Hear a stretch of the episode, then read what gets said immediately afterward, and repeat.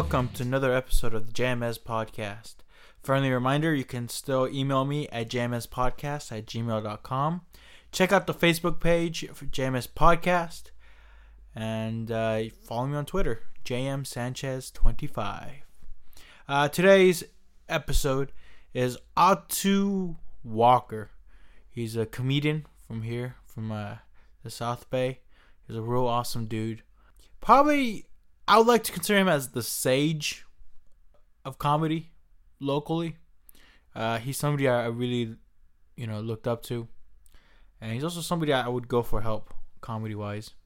And he's a real awesome guy. Very, very good insight.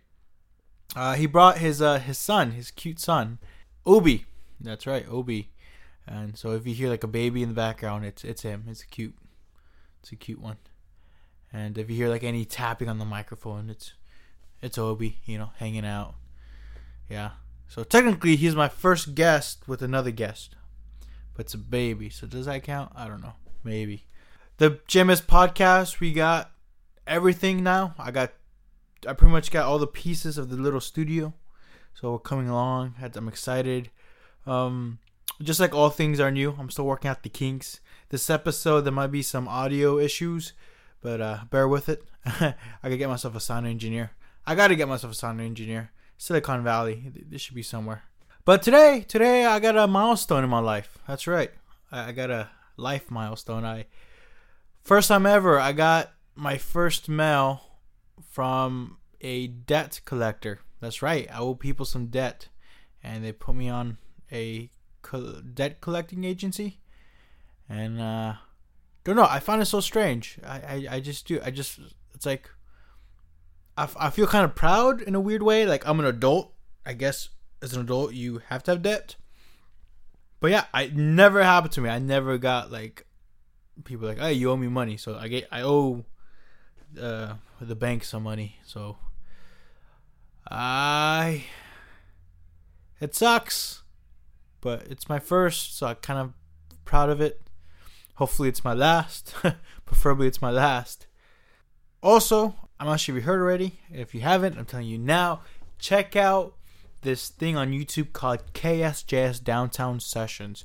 It's my newest passion project. I'm working with the KSJS. It is the San Jose State University radio station, and I'm producing these uh, videos of musicians playing music in the streets. We got our first episode up. It's by uh, Time Will Decide. Uh, they're good buddies of mine. The singer of Time Will Decide was actually my first guest on this podcast. So check out the video on YouTube, KSJS Downtown Sessions. A real awesome band. Check them out. Check out their Facebook. Yeah, I'm excited. I, I think it's a great opportunity to highlight local musicians and also to film them in a certain way where it's kind of, you know, putting the music back in the streets. So I'm very excited. Uh, so remember, YouTube, KSJS, Downtown Sessions. And it's not so bad for a start. It's a start. You know, I'm keeping myself busy since, you know, I'm not hosting uh, a room anymore. So I got other projects to work on. And uh yeah, I hope you guys like them, check them out. And we'll see about it. All right, let's get to that conversation with Atu Walker.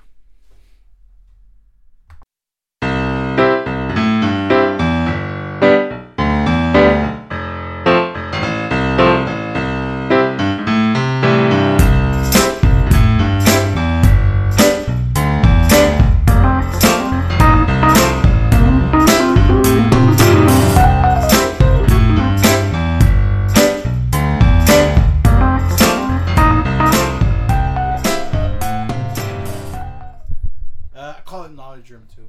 The knowledge room. The knowledge room because you have the books, the CDs, DVDs. But I'm so excited. It's like the last piece of the podcast puzzle right there. Okay. We are complete. We are a fully functioning, somewhat quasi studio thing going on. All right, we got Atu Walker in the studio with Obi. Is that his name? Obi. Obi. Yes, my son Obi. Guy, he's so cute. Although he's looking at me like he's angry, he's so cute.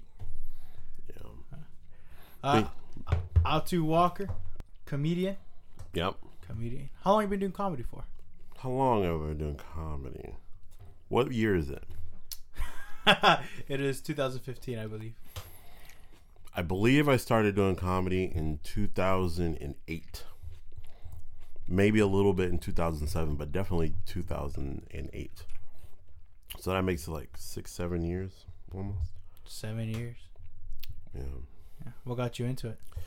Um, basically, I was unemployed, and then I thought it'd be a great idea to be a comedian because I felt like I was funny, and you know, when you're kicking it with your friends all the time, and there's nothing that you do but like get drunk and high, then yeah, Yeah. that's one of those things you kind of decide you're gonna do on a whim, or like you're gonna be a musician, or like you're gonna be like something like I'm gonna change the world. You know, like you make decisions like that when everything in your life falls apart and you don't know what to do next. You know, and then it was a very healthy decision for me. So Well, it helps that you're that you were unemployed and you had plenty of time to do it. yes. And I was very ambitious in the beginning, very ambitious, like almost too ambitious for How my so? talent.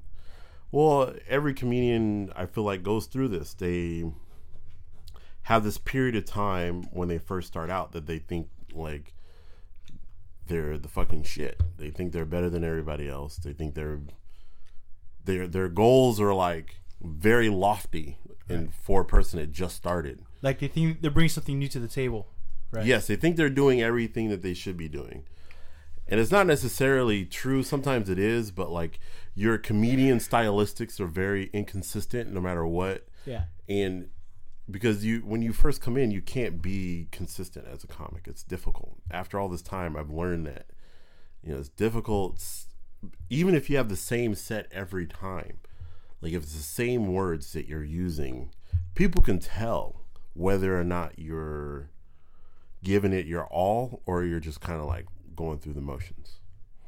There's a certain level of performance and and an untangible thing that happens when you see somebody who's like really good.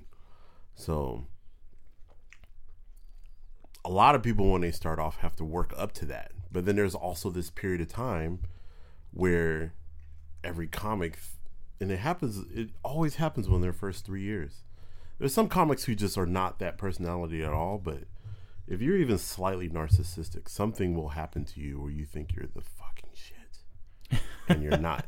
We're delusional. I believe I, I, I, I totally with you. I think especially starting in so that happened to me. yeah. So when I first started, like I thought it was yeah, and then What was the first place you performed? San Jose Improv. What? Like that was the first stage you ever done stand up. Yeah. So you went straight to the big leagues. No, it wasn't like the big leagues. It was like a Wednesday night show. I thought it was the big leagues at the time. I thought I was doing like Tells you how much I know. I'm like a, a year and a couple months in. And I'm like, oh, it's big leagues, and you're like, no, you have no idea. Well, back then it was a little easier to get on the improv. Like the San Jose, the San Jose comedy scene wasn't as dense as it is now. Back then, it was it wasn't that many people doing it. So, the people that did do it like got further quicker because it was less people. Less competition.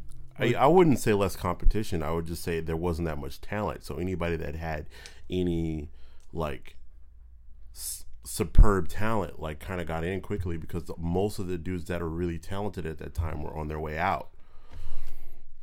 So there was this like vacuum of talent, and so you got sucked up in that. You know, hmm.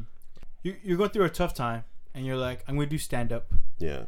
Like before that, though, ha- has like any ambition, like any uh, like, um were you planning to like growing up? Did you imagine being No. a stand up? Before that, I was working in the nonprofit world, and I was, I was a what do you call a community service person? Like I, my sole focus was serving others, and uh, you know, after doing that since I was like ten years old, Oh wow. I have a long history of community organizing and a long history of of working for community agencies, and I a lot of my connections in the community come from that. But I don't. I'm one of these people that have connections, but I don't like using them. Like it's just. You you ask somebody for a favor, then you have to do something in return, and that's not a bad thing. It's just like you have to be really prepared to be fully available for whoever that is, you know. So sometimes I'm not always fully available, so I don't I don't like exploiting my connections for certain things. You know. And you've been most involved in the San Jose community, Yeah, San Jose and Pasadena. Mm-hmm. Pasadena. That's where I'm from originally. 15 years ago, I moved up to the Silicon Valley to get a piece of that silicone, and then I decided to become a community service worker instead. Uh, So you grew up in in SoCal. Yeah. Uh, were any of your parents creative already? No, my dad was a postal worker and my mom was a postal worker. But my mom actually runs a nonprofit now, so she she she quit the postal service before going postal and then she started a nonprofit basically. Okay, so do you feel like you're the first to get this creative flow, or do you have any brothers and sisters that had that were creative? Not really. I mean, my sister paints. But that's yeah. creative. I'm just I'm just a very dramatic middle child.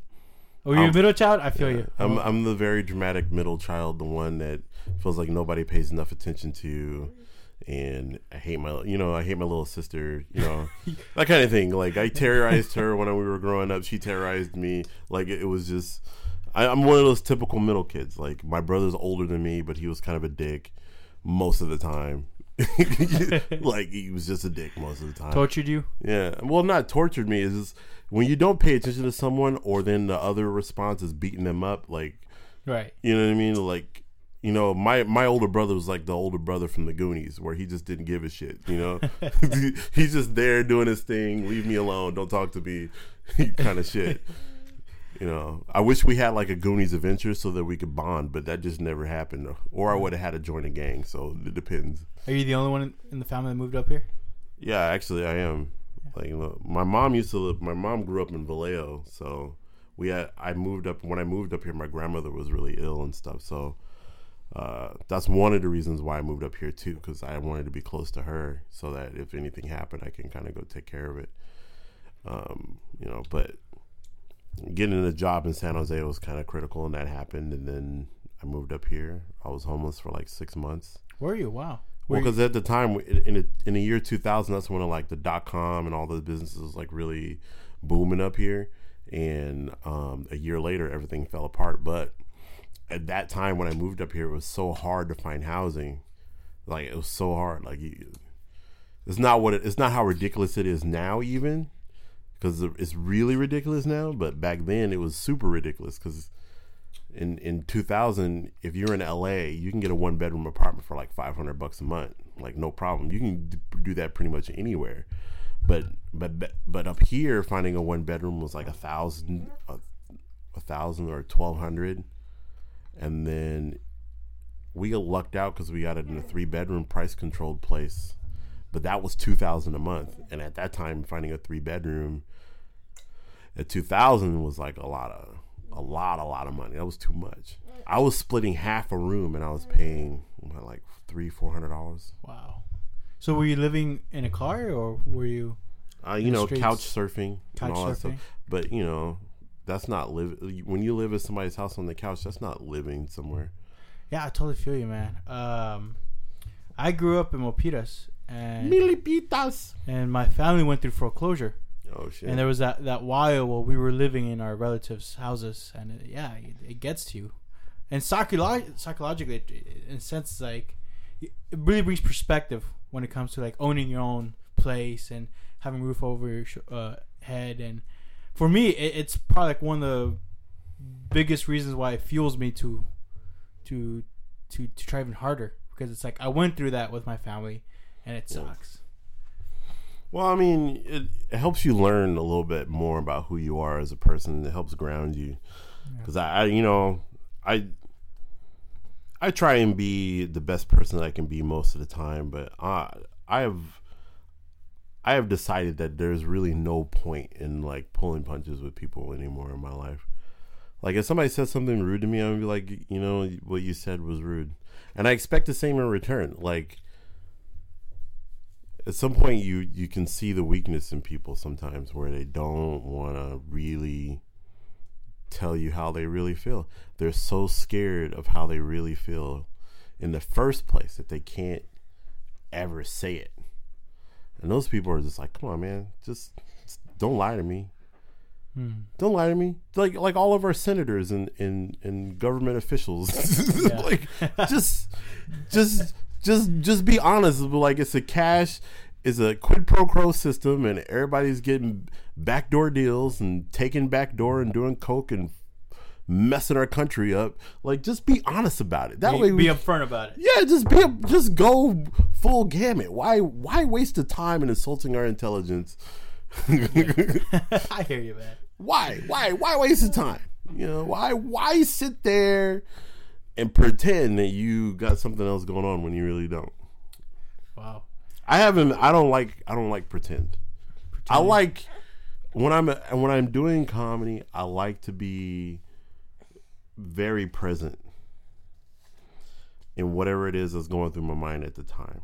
And that that may be my downfall as a comedian but i'd rather be that way than be like Why do you think it's a downfall as a comedian? Because I think that's a really great way to approaching comedy. well being fully present Yeah. yeah It kind of makes it raw. It kind of g- gives the audience like like I'm seeing this person who he really is, and kind of adds depth to what you're you're saying. I think so because I, I don't I don't know where you can do your set a thousand times in a row and it'd be the same set a thousand times in a row. I don't know if that really is who you are. You know, are you a recording of your own self?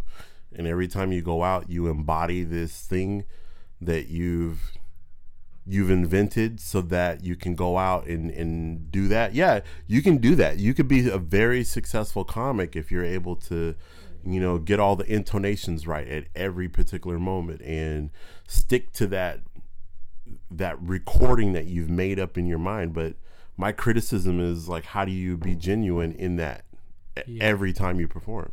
How? I don't I don't know if it's possible. I really don't have any idea if that's possible to be that genuine all the time. Unless you're George Carlin, and even George Carlin, none of his sets were the same set that he did before. So if you look at him as a comedian, like he did his recordings and that was it. He didn't do the he didn't go out and doing that same shtick again. Yeah. Or maybe I'm wrong about that. I could be so freaking wrong. Yeah, well, that's what makes Carlin so great is that he, like every recording, every special is different, and he does it quite a few, quite a few times. Now, reflecting back when you first first started, first, reflecting back when you were first starting doing comedy, Mm. how were your perspective on comedy different? Well, back you- then you mentioned that you were doing like you know it's like more like yeah I'm bringing something new. Is anything else to it? No, I think you you have that energy to be so un- you know you have you have that energy when you start out like well, I'm I'm gonna do I'm gonna do something different than what that guy's doing. You got that uh, fire. You got that fire in you where you're criticizing people that you don't even know, Yeah. and you're you're not really paying attention to the stuff that you should be paying attention to. So, so yeah, I mean, it happens to every com- it happens to every comic. Not unless you're just really quiet and you you don't say any opinions when you're hanging out with these people, but not these people. That sounded terrible. I mean, when you're hanging out with other comics. But I is like, how do you um, how do you be genuine the whole entire time and be yourself? And that's that's always hard.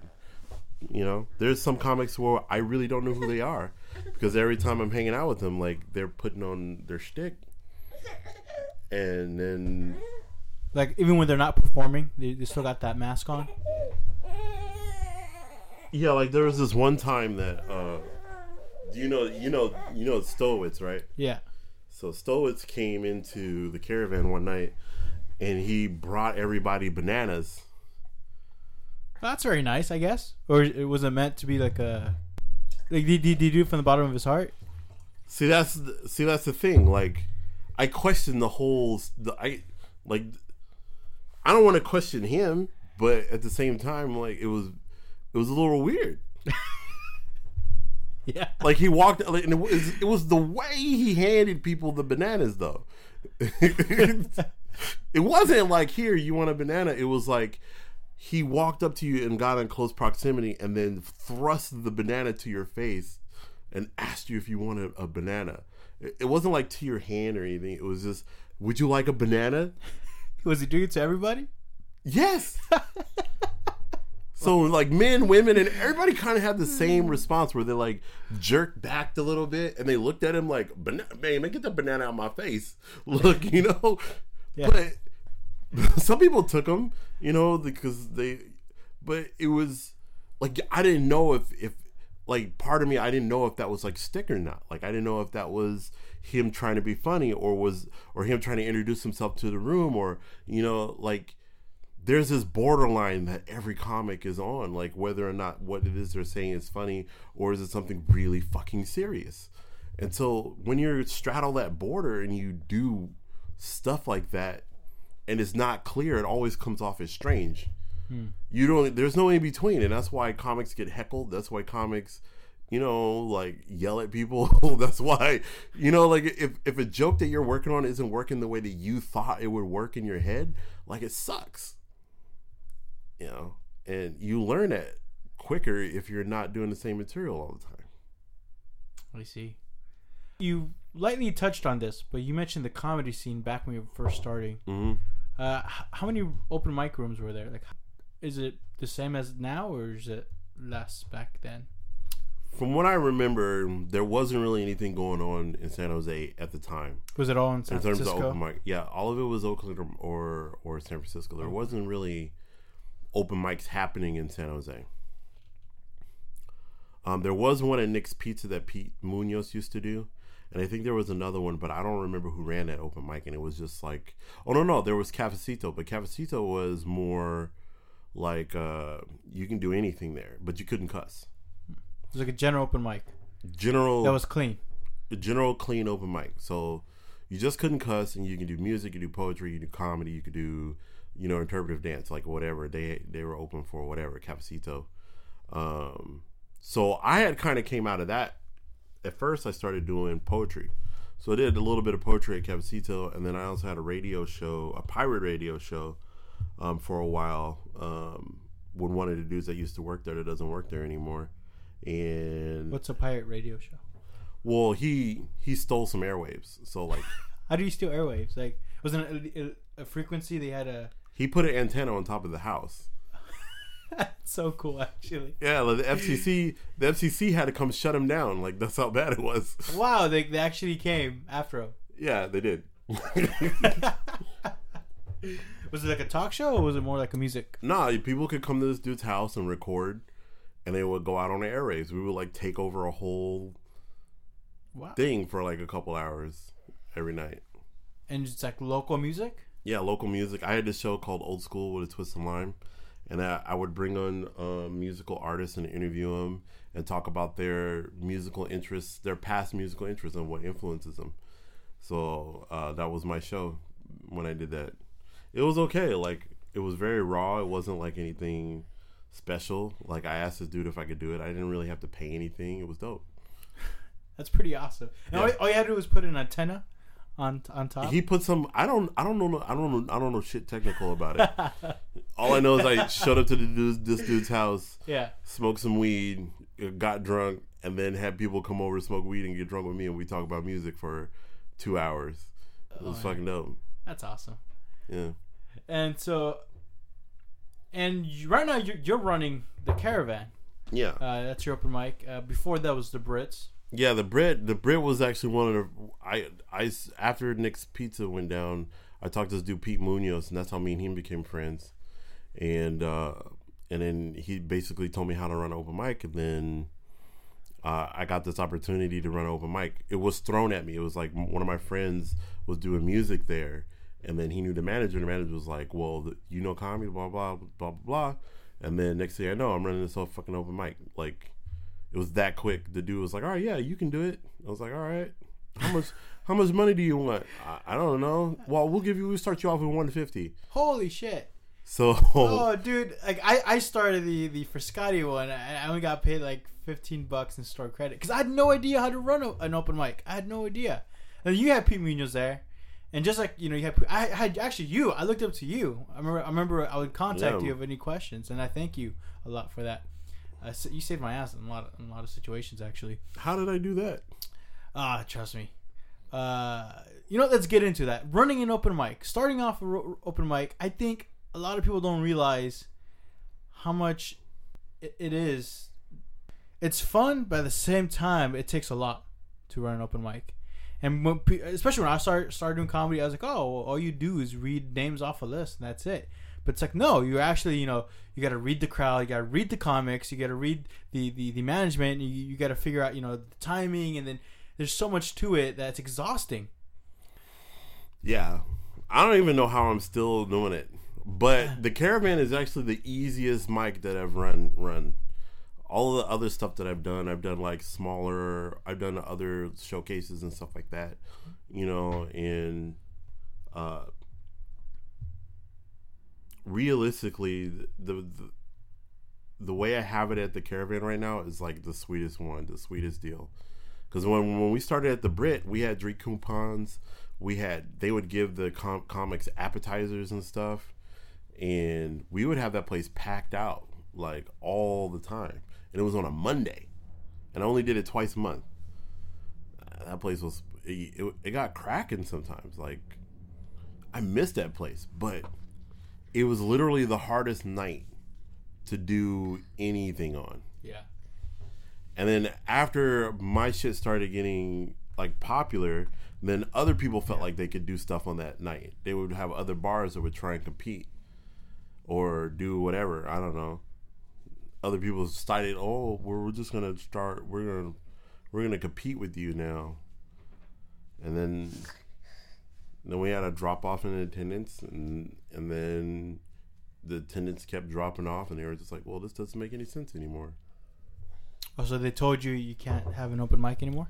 No, they didn't even tell me. That's the bad part about it. The way the Brit ended was the dude calling me.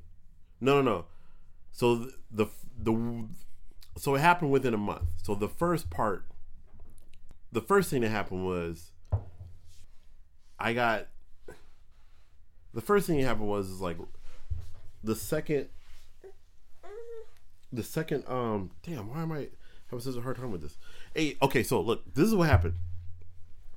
That day, he called me as I'm going in. One my DJ that I used to work with called me and said, "You know they're they're shutting down the open mic, right?" And I was like, "No." And then I called the dude and it was like, "So you're shutting me down? You didn't even call me. You didn't tell me." He was like, "Oh, I'm sorry, I forgot." Blah blah blah. This and that. And I, I was like, to tell you that. and then he was like, "If you want the money for today, I'll just pay you out." And I was like, "Yeah, I want the money." Cuz like you can't just you can't just not call and talk to me about this and then just decide that it's over and then I show up and I and and, and it's done. right. And uh, he was like, "All right, whatever." And then so I went over there and we did the show anyway when I got there and then I took the money. So then the next time I was supposed to do it, I get a call like 10 minutes before I'm supposed to be over there. And he's like, the show's over. We're not doing it anymore. Um, if you want the money, you know, you can, you can have the money, but that'll be it. So I got pissed and I went over there and I collected the money and then I just ended up spending it all. Like just buying people drinks and doing other shit. Like I didn't even take it. Like I even, How did you get hooked up at the caravan afterwards? Um, after I posted that the show ended, um, a bunch of people reached out and was like, "Do you want to do a show here? Do you want to do a show there? Do you want to do a show over here? Do you want to show over there?" And um, this was like, to me, this was like the best opportunity in the sense that like the reason why I'm doing comedy in general is because of the caravan. Um, because I used to hang out there, and then Butch used to work there. Butch Escobar Yeah, Butch Escobar. as a host. No, he used to work there. He was a bartender there. Mm. And then Rachel Warner was Oh, Rachel was so awesome. yeah, she is awesome. So Rachel Warner was like a big time comic Really, I did not know that. at that. that time. Yeah, she was. Not anymore. No, she kind of got out of the business. She was getting out of the business when I when I started. Oh wow, that's fascinating. I never knew that. She's such an awesome bartender. Yeah, so she gave Butch his start. Oh really? Yeah. If it wasn't for her, I don't think he would be doing comedy at all. Really? I'm pretty certain. That's not that's not like That's not that. That's true. He knows it too. Like she's the one that kind of gives give him the ins and outs of. No, Local she hooked him up with his first big big shows or whatever it is. However, however he got his start, it, it started from her. Her influence on him. And then she also helped you out start up the caravan, It was her idea, and then I agreed. and boom. And you already had experience from the Brit. Yeah. Yeah, it's definitely like I learned a lot. Like when I first started doing it, and that's the whole thing. Like I, I looked at what Patton Oswalt said about like if you're a comic, the only thing is just keep doing it. You know, that's the only way you're really going to learn. That's the only way you're really going to get good at being a comedian or being good at anything. Is like you got to keep at it. You know, don't give up. So I started out horribly. I wasn't that good, and then I got a little bit better. And then there was a period of time where it was just like dry and repetitive. And then um, at some point, I started figuring out like, let me just try and do a different set every night. Doesn't matter what the set is.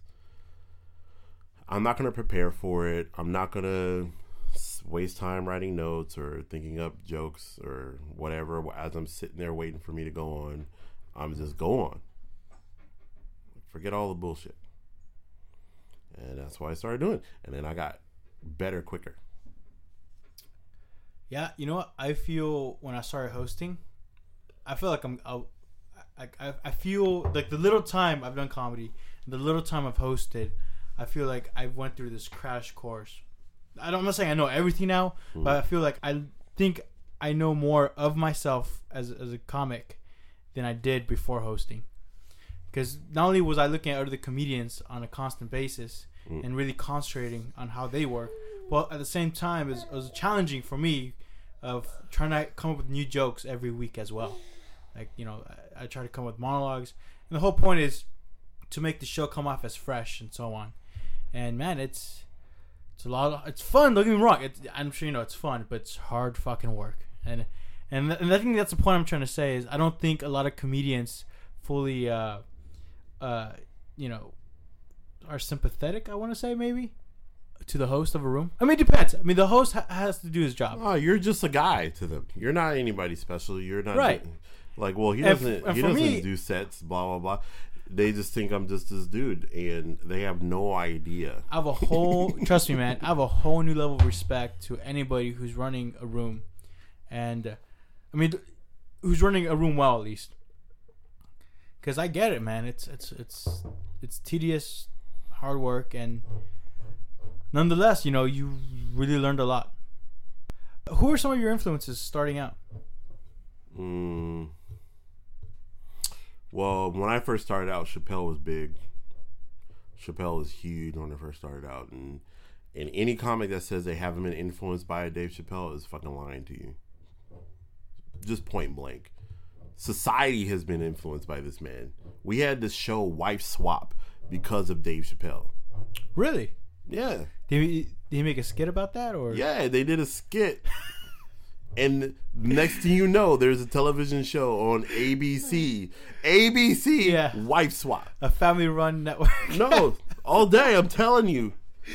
It's not even it's like that happened and then that happened. Like Dave Chappelle should get royalties off of that shit. Like like that concept, that idea. He was making fun of reality TV shows, but that concept and that idea, like exactly what it was, where these two different families switched. Like I don't, I don't think that the wife swap was on during that time. I think what happened was Dave Chappelle happened, and then we had wife swap, and it was fucking weird. I that's the way I remember it. I might have been too stoned and drunk. So David Chappelle, big influence, huh? Big, big, big time. And you know, he had everybody in the nation saying yeah and what all the time, and everybody got into it. And then I think you know if you, I think a lot of people really identified with him. You know, because if you're in my age group, I'm 35. So yeah, if you're my age group, like everybody fucking loved it because it was so different than what was happening in comedy at the time. It was different than SNL. It was different than whatever. It was reminiscent of Living Color. You know, in Living Color, that show, man, yeah, that show too. I would say anybody that was on that show because I watched that show. My mom wouldn't let me watch it, and I would sneak up. I would sneak and would wait till she fell asleep to go watch that show. Yeah, Why would she not let you? Cause my mom didn't even like The Simpsons, dude. Like I couldn't watch The Simpsons. I couldn't watch a bunch of shit.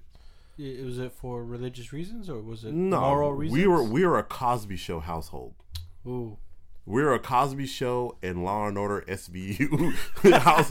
No, no, we were we were. These are the shows, we, and this is this is back at a time where there's no DVR. You can watch whatever you want later. No, this is like everybody sat around the TV and watched the same programs, and your parents controlled it, and and you had to either sit there and watch it or go to fuck else somewhere else and read a book. That's those were your only options, or or listen to music. But those were your only options. There wasn't this like you can go in your computer and like watch whatever you want at any time. No, none of that. No. So was Cosby also an influence? Do you believe? Well, yeah, Bill Bill Cosby is Bill Cosby is huge when you're growing up black in the, in the '90s. Yeah, like Cosby is Cosby is the man. He had that show, uh, the Cosby Show, in a, a different world. Like if you were black growing up in any area in the nation, you watched those shows religiously, just because your parents respected him so much. Yeah, I mean, if you had parents, you know. of course. and, it's, you and it's pretty awkward talking about Cosby like this, especially what's going on now. well, Or, or not? Do you feel like you know it, there's his, his work and then there's his personal life? I don't make any excuses for him. I think he got himself into this trouble, and I'm sure he can figure out how to get it out.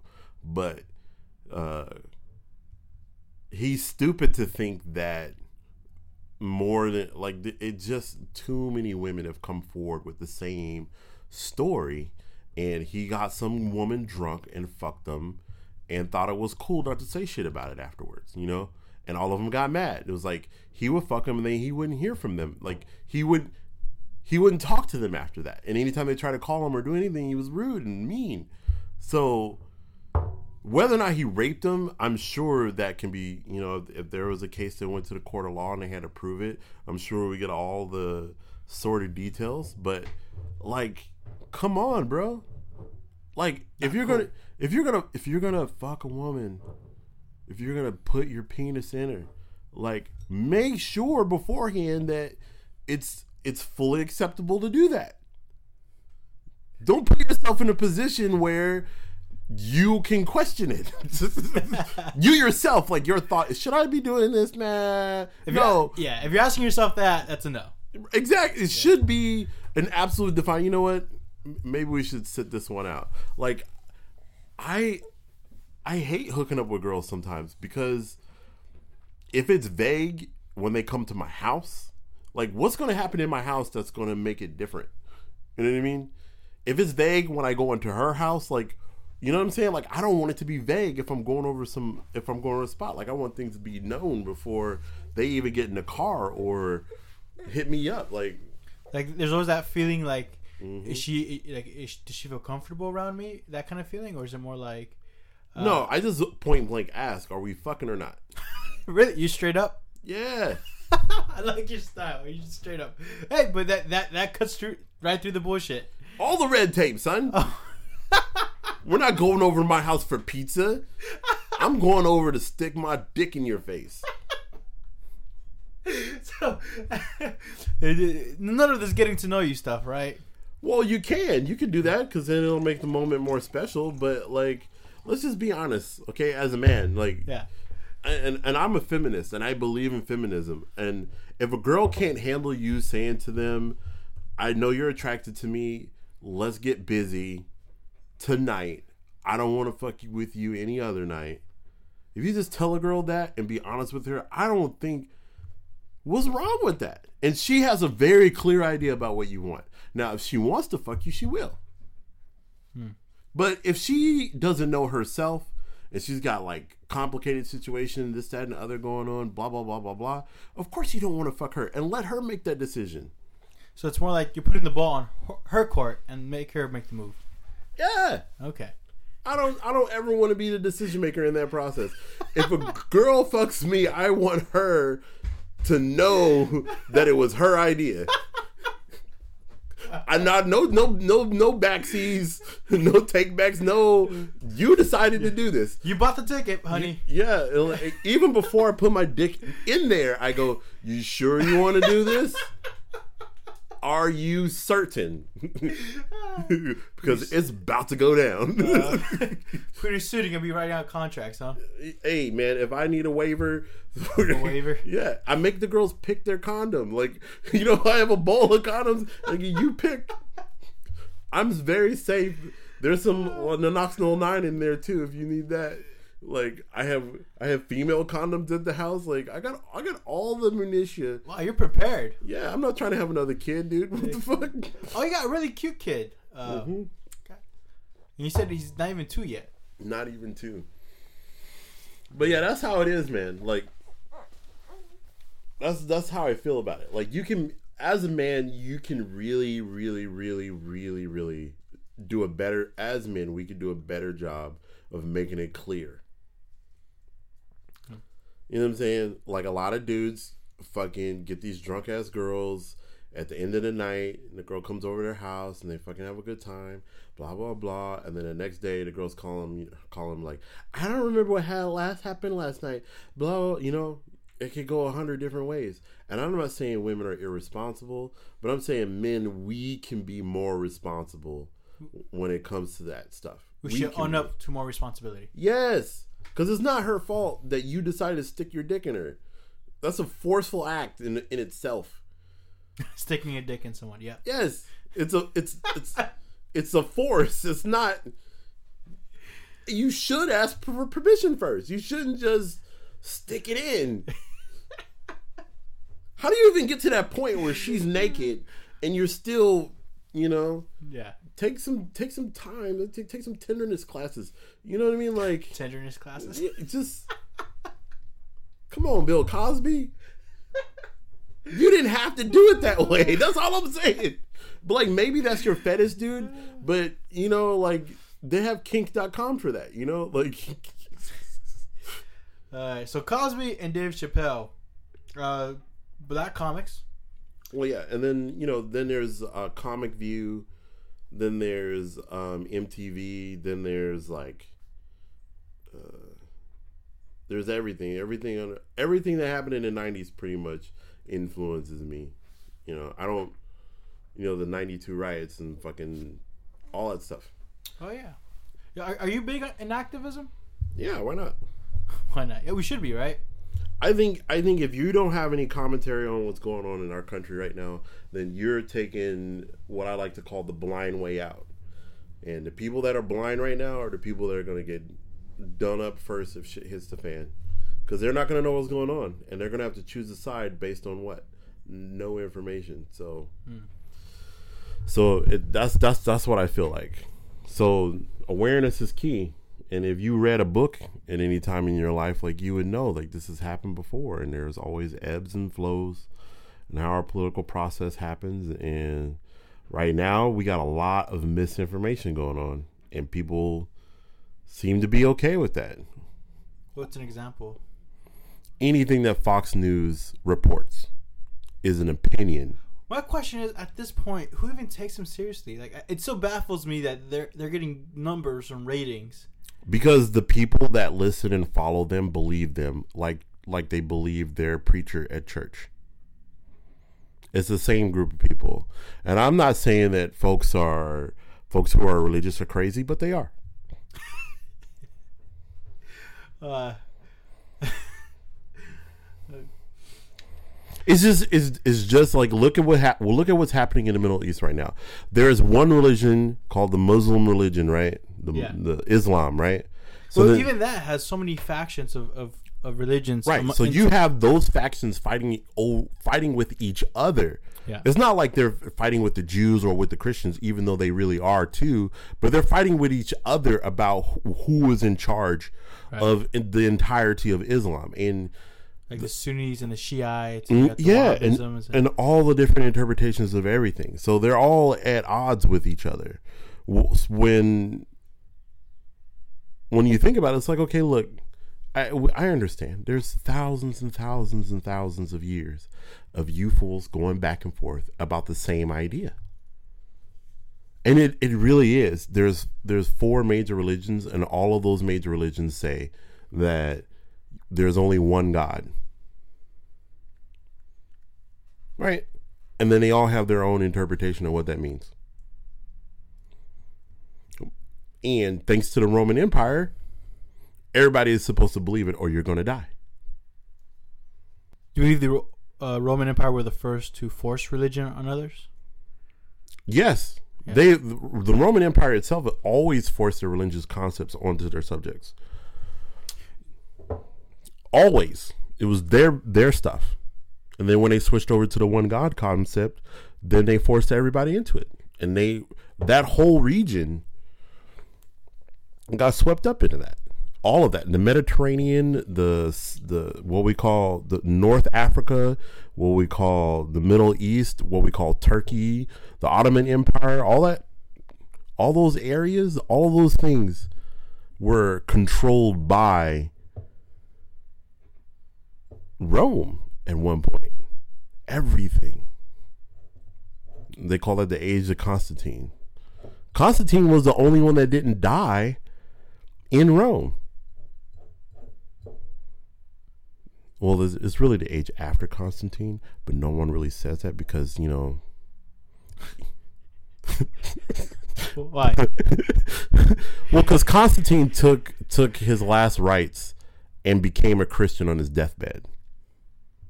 So, so a lot of people feel like Constantine wasn't this dude. Like he was just this, he, he Constantine was kind of like not really. You know, he was he took it because he was afraid that if the one true God does exist, that he wanted to be able to go to it and be in peace.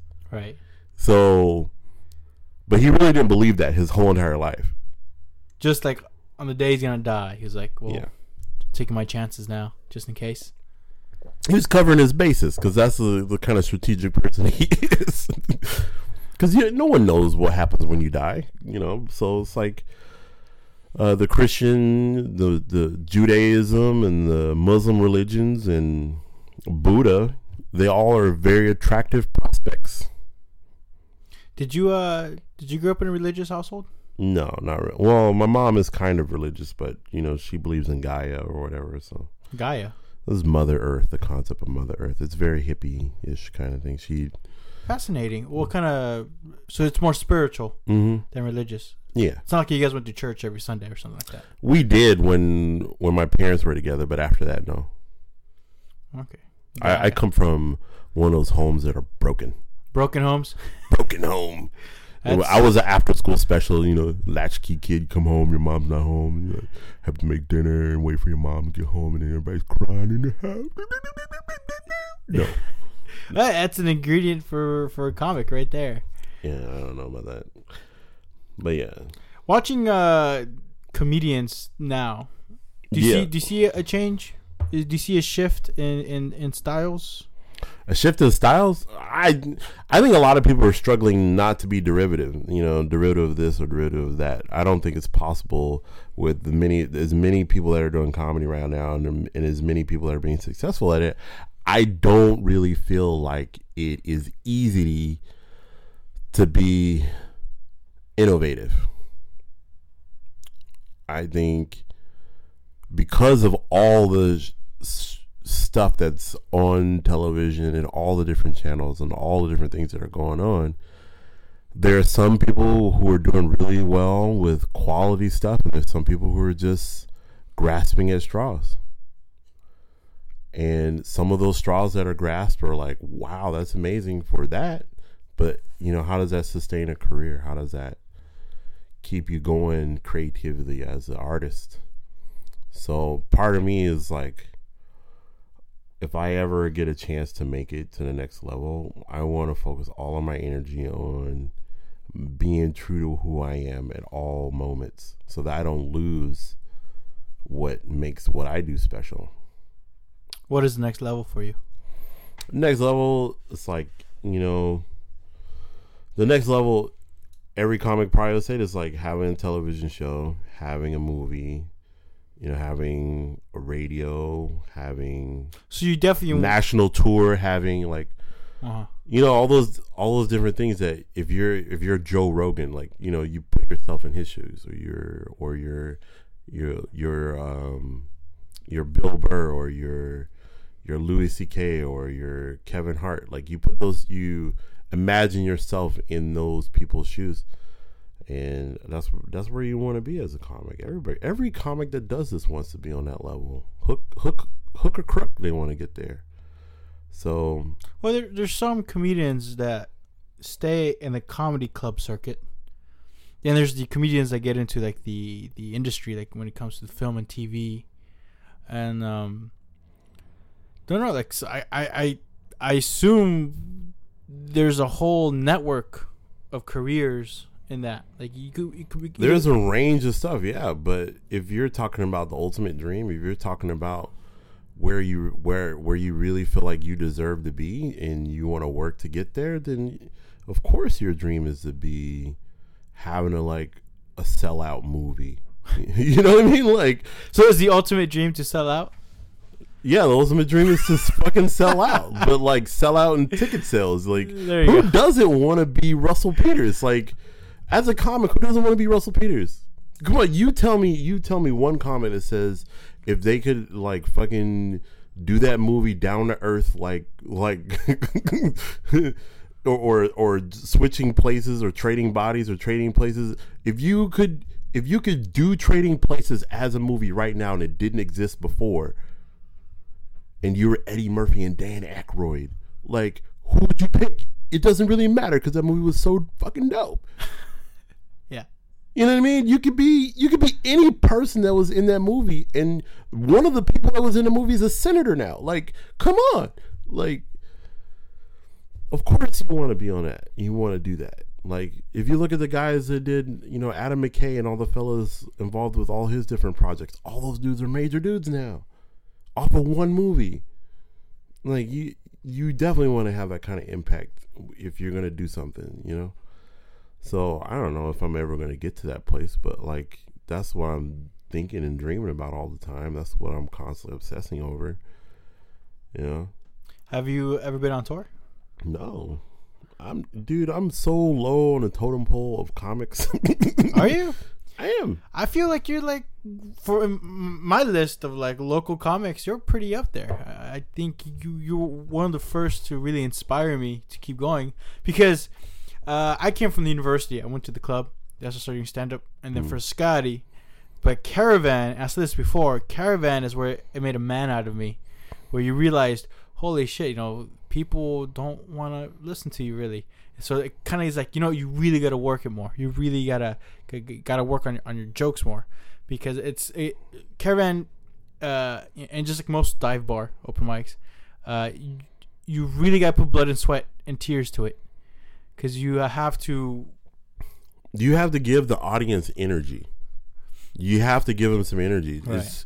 as opposed as a, a, a, open mic at a cafe where people are there to to to to see something.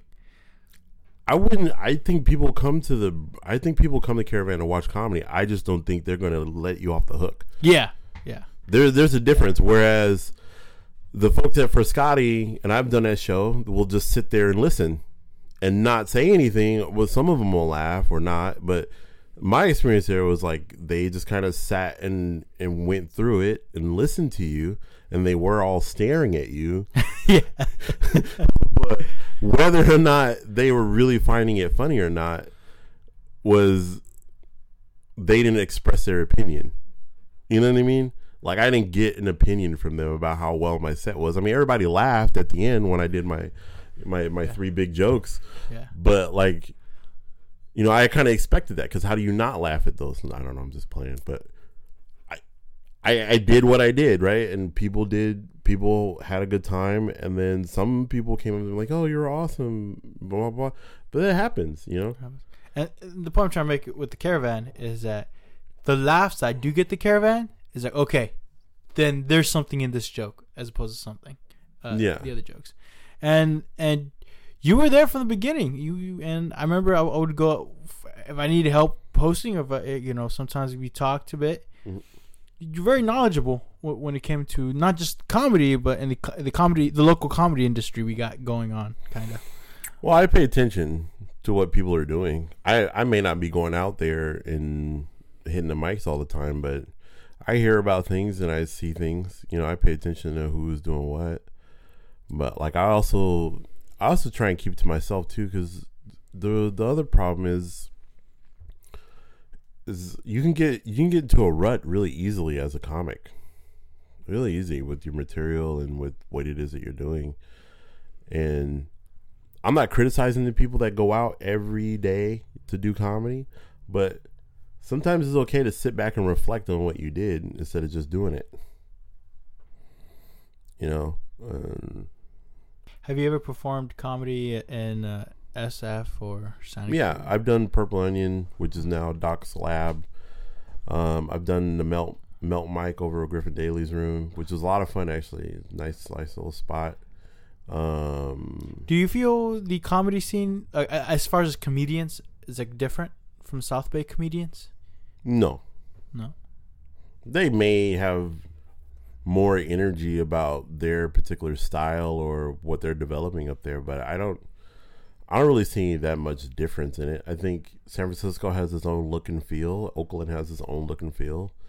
You know, every city has their own kind of vibe. So you what I've learned as a comic is like you can't take for granted who you are, where you're from. Sometimes that can add to your performance or why do you have to worry about what specific place you're doing your comedy in? Why don't you just do your comedy? Yeah. it's your comedy. Like, so why does it have to be attached to a particular place? If you're that good, it wouldn't be. Uh, one of the first things he told me um, that that really stuck in my mind about uh, is that never expect anything from your audience. Because I remember one time I, I got mad. I was at a point where I got mad that I bombed so many times that it came to a point where I started blaming, like, yeah, these people here, you know, they. And then, but then you, you really opened my eyes when you said, you know, you you, you stopped me like Jorge. Don't expect anything from your audience. I was like, fuck. Like, you just laid on the fucking law on, on, on me. And like, it opened my eyes. Like, holy you shit. shouldn't. You shouldn't. You shouldn't expect anything from them. Your job is to create the expectation. Your job is to influence them with your words. That's how you get them to laugh. You're pushing them. You're pushing them. You're caressing them. You're doing whatever you want with your mouth. Mmm, tasty. you know, like if you can be funny one on one with anyone, then you could be funny with everyone. Do you encourage people to do stand up? No. No. See, I don't either. Which is like, If uh, somebody tells me they want to do it, I say do it, and that's all I say. but you won't be very like, yeah, you should totally do it. You'll be more like, hey, if you want to do it, do it. Nothing makes up your mind more than going up and doing it. See, when I first did comedy, I was terrible, terrible. I I really pumped myself up to think I was the shit. Can you give me a bit of your early work? My early work, well, okay. I had this joke. Okay, the the joke was about Bret Michaels' Rock of Love. So we all know what happened with that show. So at the time, it was kind of popular. So I felt like I could talk shit about it. So, but this is me reading from like my my notebook on stage at the improv. So you perform with your notebook on stage. I'm reading from the notebook. Oh my god. Yeah. I'm the first one that goes up. The guy gets my name wrong. what did he call you? I don't remember. But I also remember I brought flashcards about my name. that didn't even help, huh? No. I didn't even I didn't end up using I didn't even end up using them because I was gonna go into it. But I didn't even end up, end up using them because I was so nervous. So I just said the joke. And that's the only big laugh that I got. Because I remember that joke because that was the first one I was starting off with. But I had everything written out. So I had the notebook in my hand and I walk out with the notebook on my hand and I, I was going to put it on the stool, but the stool was far away. So I didn't really have a good assessment of should I go and put this on the stool or not. It was a very knee jerk reaction. I just grabbed the mic from the guy and I buried myself in my notebook and I said all my jokes. And uh, I assume it didn't go well, very well. I didn't really look up to notice. I heard some laughs and chuckles, but people didn't know how to take it. Because if you're at the improv and you're a professional comic, you're not supposed to look at your notebook. You're supposed to look at the audience. You're Right. supposed to walk around. You're Right. supposed to do all these different things. And I did none of them. I read from my notebook. And you, and the Bret Michaels joke is what? The Bret Michaels joke is this: is like uh, Rock of Love is is a piece of shit show. I'm sick and tired of this Rock of Love. Uh, and then I think I said something else like, if I was to do my own reality television show, um, and I wanted girls to get at me, of course, you know, I'm a I'm gonna make them lick the ball sacket of a diseased homeless person. and then I would just clearly reject them and I would just reject them because I don't want to be with a girl that is gonna lick the balls of a diseased homeless person. Because because uh, it was like me talking about, and I didn't even get to the point. It was just like I kind of said that, and then I moved to the next joke on the page. Like I didn't even get through the, all of the words on the on the You didn't get to the final punchline. no, because I was because no one would like I didn't hear anybody say it. I didn't hear people chuckling where I felt like there should be chuckles. And then you panic when you hear, silence. You start going faster. Yeah, and so just didn't it didn't go over well at all. I get off stage and, and Butch looks at me and he's like, "Oh, you're a fucking asshole." I get Really? He I called you an asshole? no, no, no. He didn't say it, but you Oh. could tell by people's facial expressions. asshole written all over it. Yeah, it's just like this asshole, this asshole. I could just tell the way that people were looking at me. like I'm saying, I'm shaking everybody goodbye. I'm like nervous doing that, and people are just like. Uh. I go to my friend. I go to the bar with my friends afterwards, and they're all just like, "Good job. Why did you drag us out of the house for this shit?" kind of looks. You know, no one really, no one really wants to tell me like how bad it was. And my buddy Albert goes, "Man, dude, you fucking sucked." I was like, "Oh, well, thanks." He was like, "No." He's like, "You can't be on stage reading from your fucking notebook. I thought you were more prepared than that." And I was like, "I was. I just got stuck. I just got stuck doing that." And it was it was rough, dude. It was it was a rough night.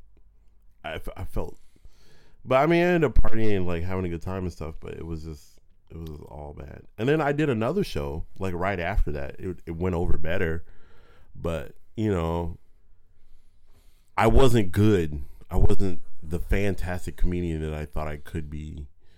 You know, and and really with without practice and you have to be in front of 200 300 people it's just not a good idea and some comics you know can do that. They can go up and just be in front of all those people. But you learn a lot when you can't sustain and then you invite people to shows and they're just like ah no i can't come. No.